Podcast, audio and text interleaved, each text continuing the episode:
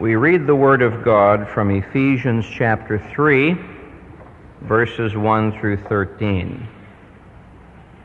Ephesians chapter 3, verses 1 through 13.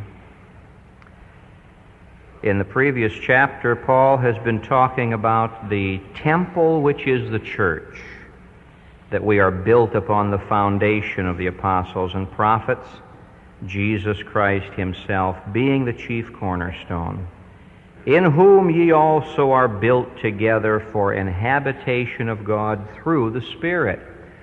For this cause I, Paul, the prisoner of Jesus Christ, for you Gentiles, if ye have heard of the dispensation of the grace of God which is given me toward you, how that by revelation he made known unto me the mystery, as I wrote before in few words, by which when ye read ye may understand my knowledge in the mystery of Christ, the mystery which in other ages was not made known unto the sons of men, as it is now revealed unto his holy apostles and prophets by the Spirit, that the Gentiles should be fellow heirs and of the same body, and partakers of his promise in Christ by the gospel of which I was made a minister, according to the gift of the grace of God given unto me by the effectual working of his power.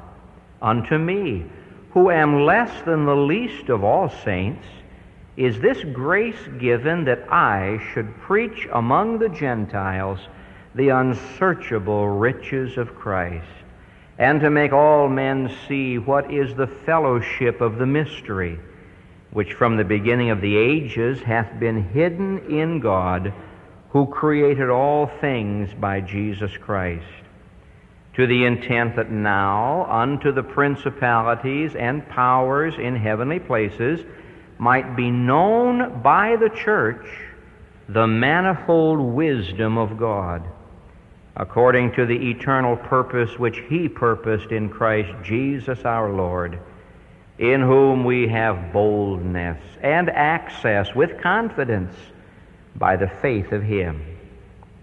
Wherefore I desire that ye faint not at my tribulations for you, which is your glory.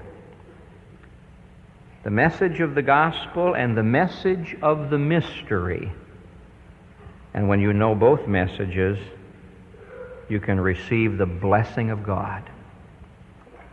The most important message in the world today is the message of the gospel. That Christ died for our sins according to the Scriptures, that he was buried, and that he arose again the third day according to the Scriptures. Someone asked Prime Minister Gladstone one day, What is the news of the day? And he said, There only is one news, and that's the good news of the gospel. And this is true. Because the word gospel means good news.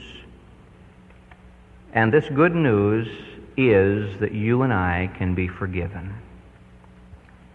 Now, I say that's the most important message in the world because it meets the greatest need the need for forgiveness and salvation. It costs the greatest price. Christ died for our sins according to the Scriptures. It involved the greatest miracle he arose again the third day according to the Scriptures. And it produces the greatest results. When you believe Jesus Christ, when you open your heart to Him, then tremendous things begin to happen in your heart. But the next most important message in the world is the message of the mystery. Three times in this passage in Ephesians 3 1 through 13, Paul uses the word mystery. Verse 3 He made known unto me the mystery. Verse 4 My knowledge in the mystery of Christ. Verse 9 What is the fellowship of the mystery? Now, to you and me today, a mystery is something you can't understand. Uh, we used to have a radio program on years ago called I Love a Mystery. And I can still see myself as a youngster sitting by my radio, storing up nightmares for that night. Maybe you did the same thing. In the Bible, a mystery is not something you can't understand. It's something you can't understand unless you're in the family. Someone has called a mystery a sacred secret. The word mystery simply means a truth that God hid in past ages, but now He is revealing it through His Holy Spirit. He tells us this in verse 5 which in other ages was not made known unto the sons of men, as it is now revealed unto His holy apostles and prophets by the Spirit. There are a number of mysteries in the New Testament. There's the mystery of the kingdom. You won't find anything about this in the Old Testament scriptures. There's the mystery of Christ. There's the mystery of Babylon. And here we have the mystery of the church, the sacred secret concerning the church. Now, what is this mystery? He tells us in verse 6 that the Gentiles should be fellow heirs and of the same body and partakers of his promise in Christ by the gospel. The mystery was that God would take the Jews, believing, and believing Gentiles and put them together into one new creation, the church. Now, there are types of the church, there are pictures of the church in Old Testament Scripture. When you take the flashlight of the New Testament and you walk through the art gallery of the Old Testament, you'll find pictures and symbols of the church. But until the Holy Spirit had revealed the mystery through Paul and the other apostles, you would not have found this. The mystery is that believing Jews and believing Gentiles today are one in Jesus Christ, and they make up that body, that temple called the church. Now, many Christians are ignorant of this mystery. And because they are ignorant of this mystery, they have certain deficiencies in their lives. That's why I began this message by saying the most important message in all the world is the gospel. You start there. Christ died for my sins. He was buried. He arose again for my justification. I can trust Jesus Christ and believe and be saved, and He will save you. Someone has said the gospel is the good news that nobody has to stay the way he is. And there's a lot of truth to that. But my friend, after you've accepted Jesus Christ, you don't stand still. The gospel is an individual message. It says Christ died for me. I can come and I can be saved. But the Christian life is not an individual life. The mystery now moves in and says, wait a minute. Something more happened to you than simply being saved. You have now become a part of the body of Christ. You Christians belong to each other. My friend, if all you know is the gospel, you will be a sanctified individualist. And that's what kills churches, and that's what wrecks Christians. But if you know the mystery, then you become a part of all that God is doing, and your life is enriched, and you have experiences in the Lord you could never have all by yourself. I know that here at Moody Church there are people who slip in and sit down and slip out again and never want a thing to do with anybody else. Don't bother me. Don't visit me. Don't even talk to me. My friend, I say to you, you're missing so much. And there are those who have their own little clique. This is true in every church. They have their own little fellowship, and uh, they don't want anyone to penetrate that. And I say to you, you're missing so much. Let's talk today about the mystery. The Apostle Paul is telling us how important the mystery is. And for Paul to show us the importance of the mystery, he does it by relating the mystery to four different persons. In verses 1 through 13, you're going to find four different persons related to the mystery. And because these persons are related to the mystery, it shows how important the mystery is.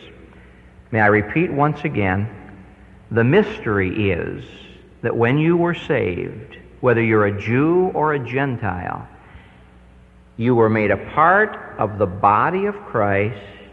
You are all one in Jesus Christ. Paul puts it so beautifully back in Galatians.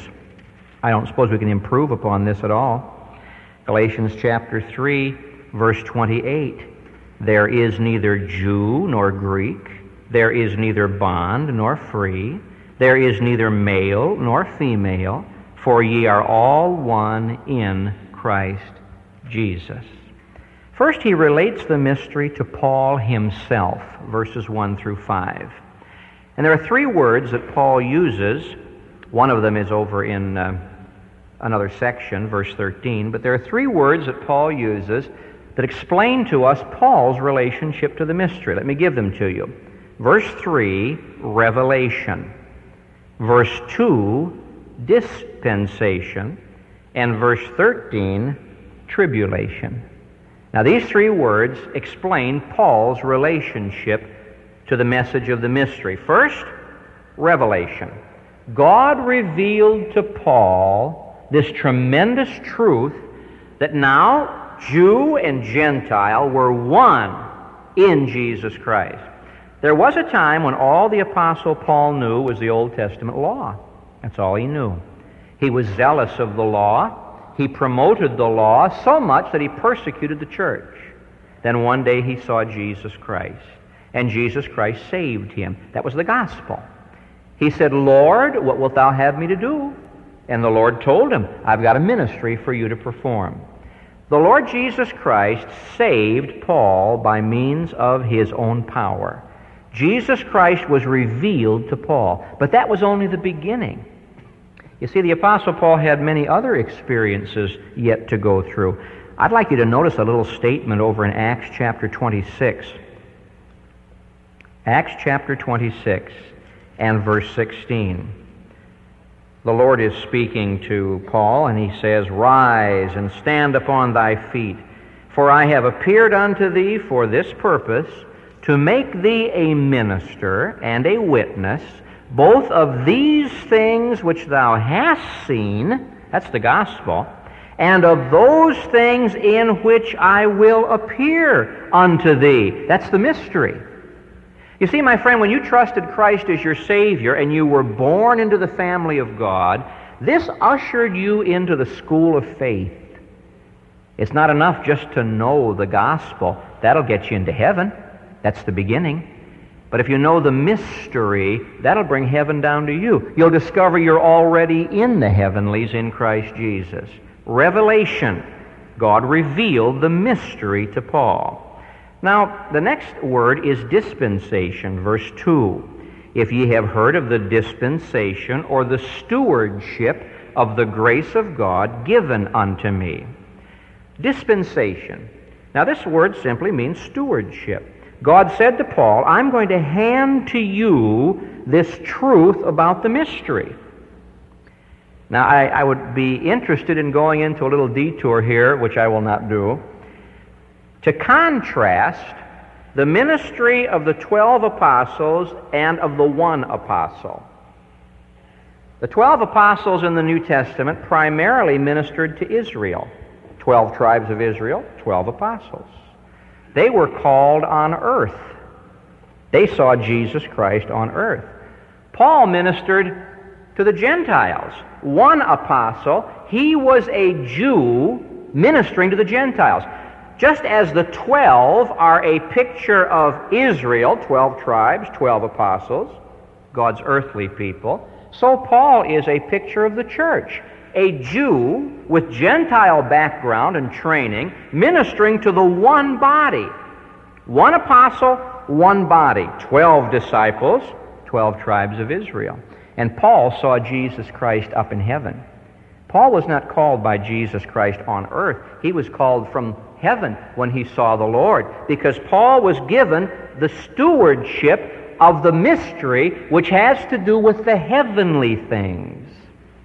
You'll remember that God said to Abraham, Abraham, your seed, your descendants are going to be like the sands of the sea.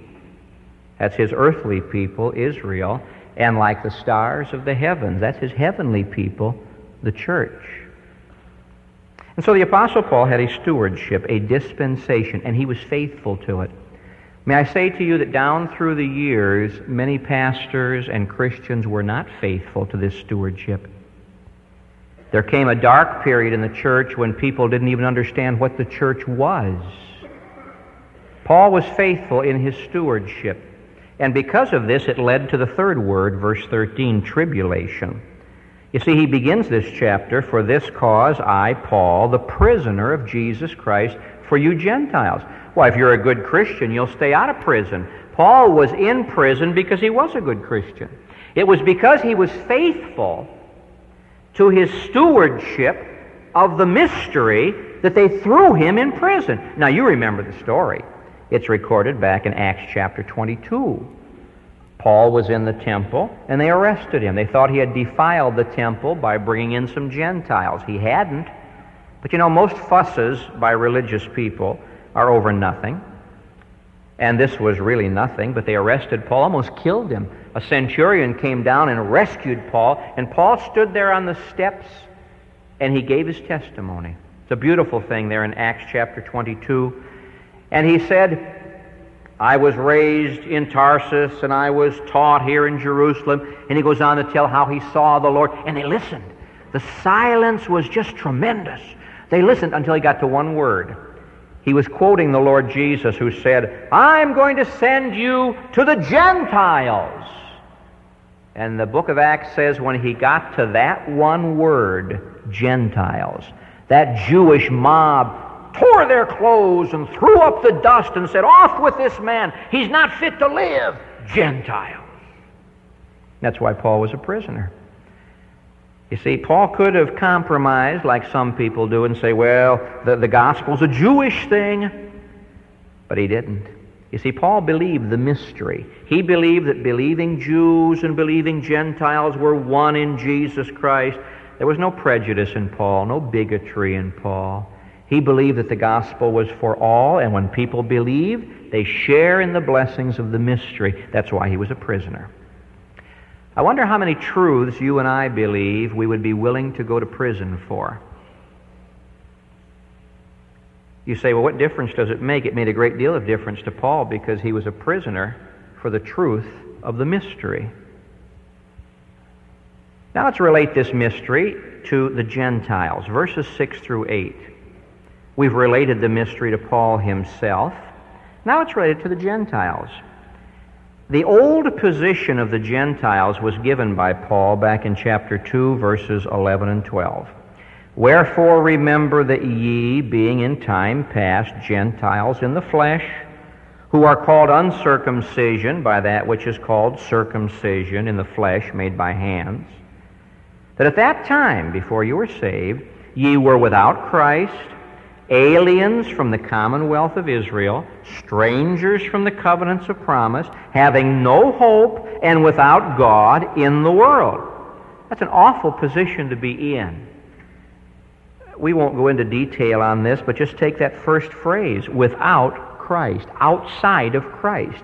The mystery says when you are in Christ, you belong to his body, and all that he is is yours and all that he will be will be yours. You are seated with Christ in the heavenlies.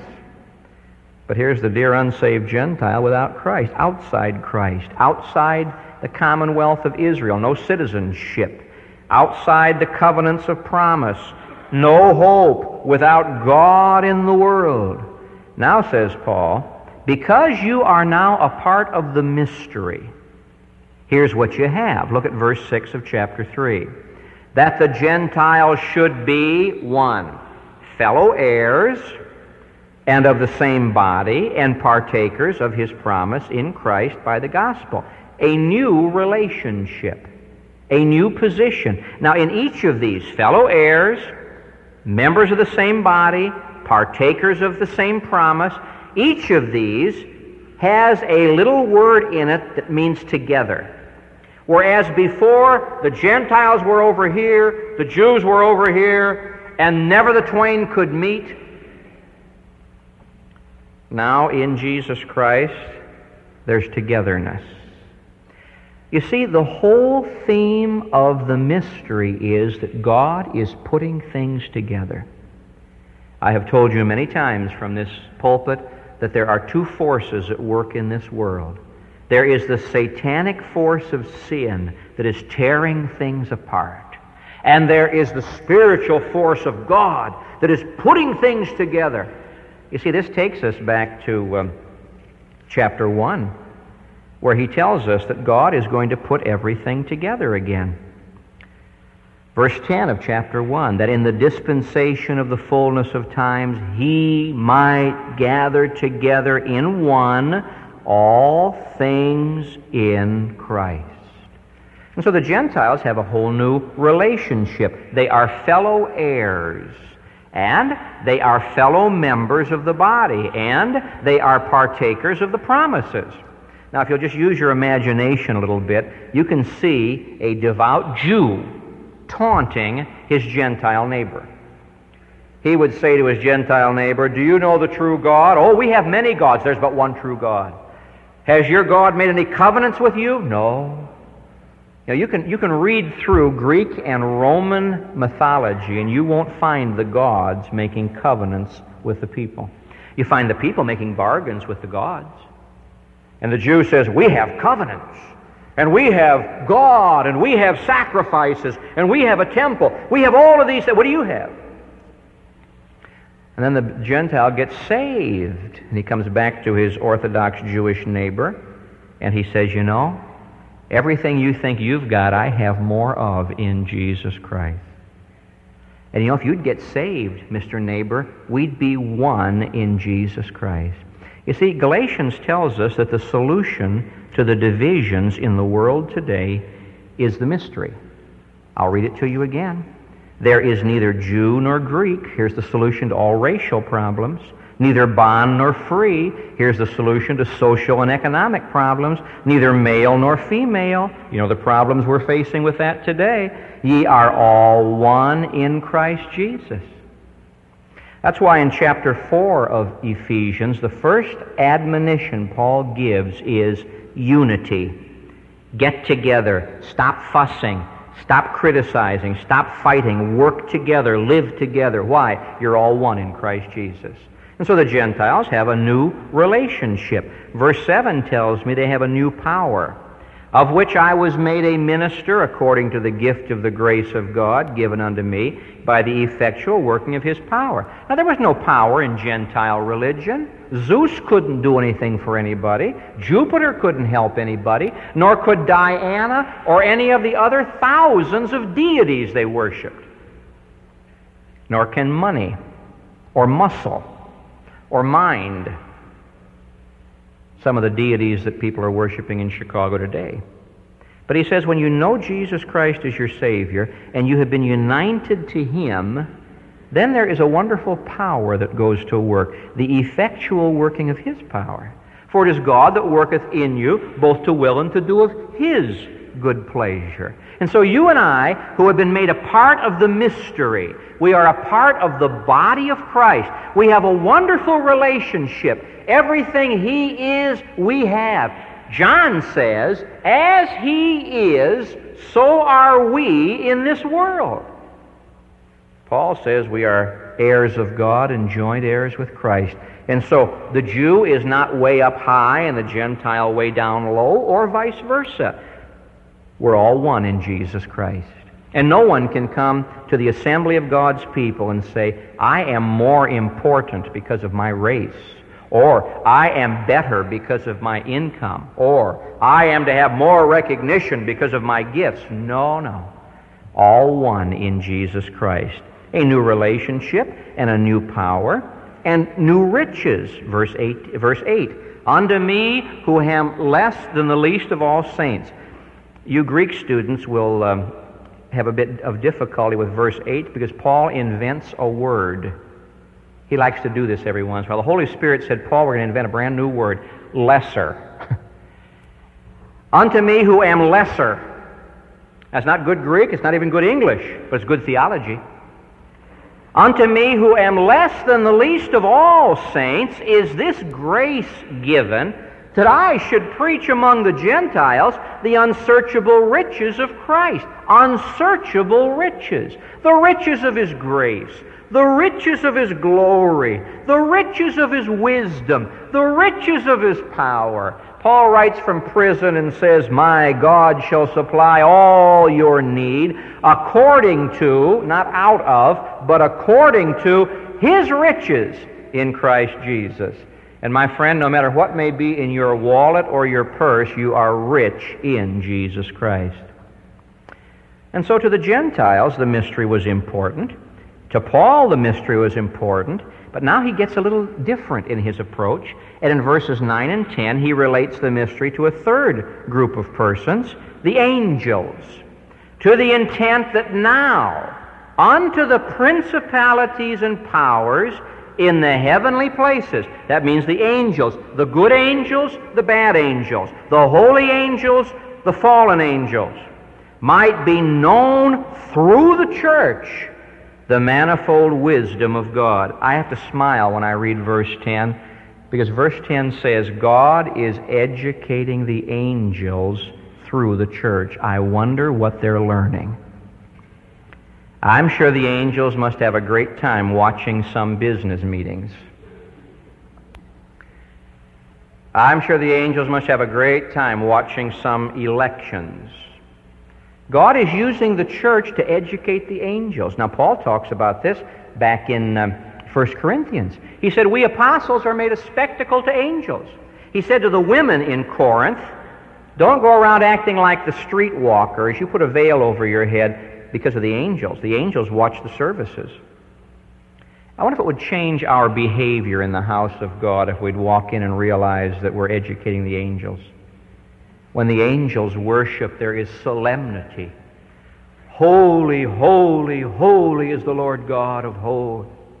I think sometimes people come to church with the same attitude they go to a basketball game. It's unfortunate.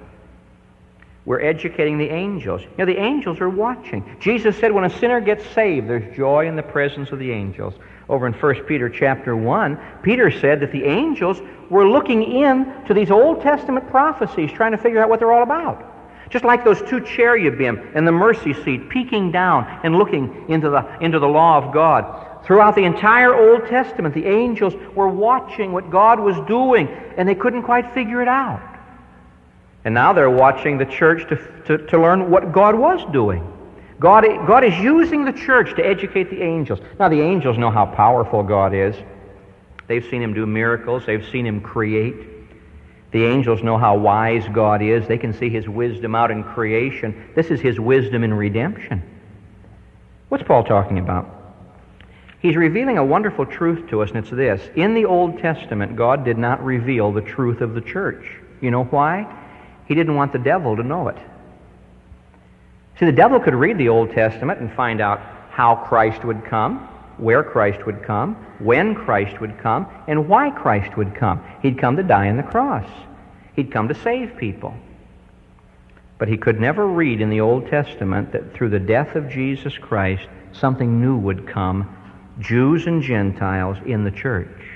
Because you see, if Satan could get the Jews to reject Jesus and have him crucified, this would be the end of the Jewish nation.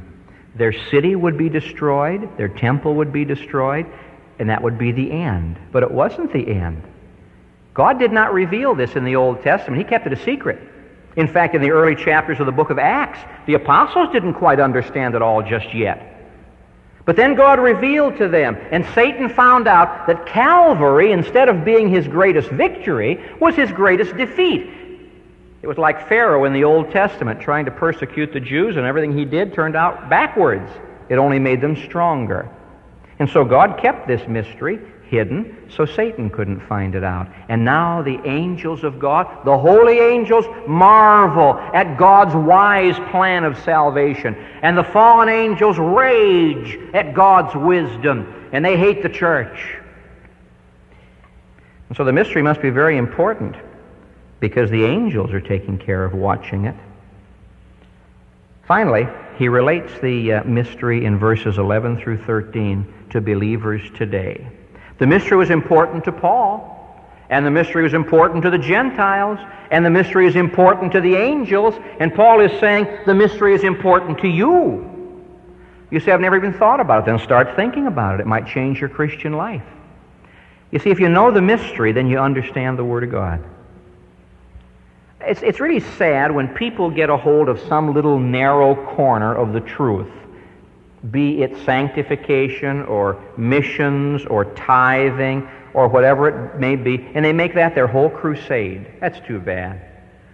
The mystery is the very heart of Paul's ministry. It was so important to him, he went to prison to defend it.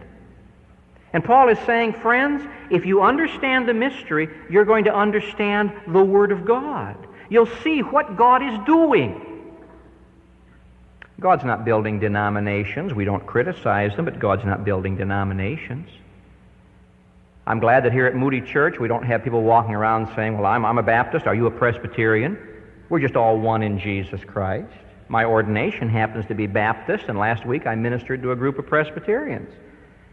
But you know why we were able to do this? Because the most important thing is not that we're Baptist or Presbyterian or Lutheran or Anglican. We're Christians. We're all one in Jesus Christ.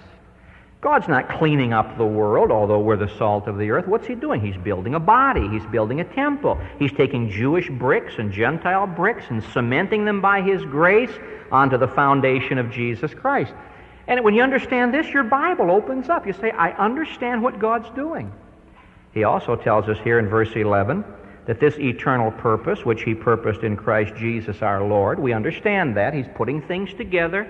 This eternal purpose gives us boldness and confidence. And a conductor got on a train and began to collect tickets. He took the first ticket and he punched it and he said to the, to the passenger, You're on the wrong train. The passenger said, Well, the brakeman told me to get on here. And the conductor took another ticket and he said, You're on the wrong train. We said, The brakeman told me to get on here. He said, I'll check. The conductor was on the wrong train. Now, I'm afraid there are many conductors in our pulpits who are on the wrong train. They don't know what God's doing. And they've got their churches involved in everything but what God is doing. Now, what's God doing? He's putting things together. He's saving souls. He's building a church. He's not building a Sunday school class. That Sunday school class is helping to build a church. Not just building individual lives, he's building lives he might build a church. And when you and I understand His purpose, we have boldness and confidence. We can come and pray and say, Lord, I'm helping you get your work done. I'm not wasting my time on some religious detour. I'm doing the thing you're trying to do. Campbell Morgan used to say, find out which way God is going and go that way. We have boldness and we have confidence. In verse 13, we have courage. He said, Don't you faint at my trials.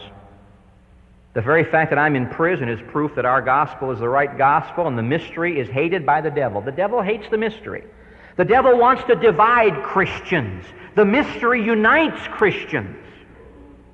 The devil wants to get believers on detours, doing all sorts of good little things, none of which contributes to the thing God is doing.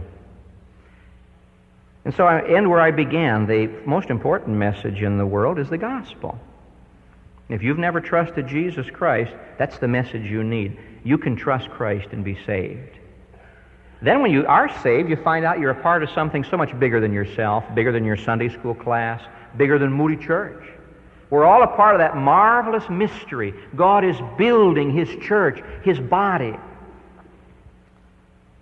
When you trusted Jesus Christ as your Savior, you said, He belongs to me. When you came to realize the mystery, you said, I belong to Him. The gospel says, He did the work for you. The mystery says, now get to be a part of His work, this eternal purpose which He purposed in Christ Jesus. And what is it? To bring things together. If in my life I am tearing things apart, I'm not cooperating with God's program, I'm on the wrong train. And God has made available to you and me the knowledge in His Word, the power through His Spirit to be able to be a part of the mystery. We're a part of something the world doesn't even understand. We're a part of something that the devil hates. He doesn't want you to know you can draw upon the riches of grace in Christ Jesus. He doesn't want you to depend upon the power of the Holy Spirit. You're saved, you're going to heaven. The devil can't stop that. But he can make you limp and limp and fall because you're not a part of something bigger than yourself. I'm glad you're saved. I'm glad I'm saved. But there's something beyond that being a part of each other and working together, putting together, building together. That's the work God's doing. Is that the work you're doing? Father in heaven, as ignorant as we are by your Spirit, you have taught us your truth. I give thanks, Father, that you have helped us understand what you're doing today. Please, Father, keep us from going off on detours. There's so many good things we can do with our lives these days, but this is the one thing you're doing. You're gathering together all things in Christ. Now I pray for those who are outside of Christ that they might believe and be saved. And Lord, for those of us who are in Christ, take away our prejudices, our bigotry, our narrow mindedness. Help us not to build walls. Help us to build bridges. Help us, Heavenly Father, to be gathering and not scattering, to be building and not tearing down. It's hard, Father. It's so hard.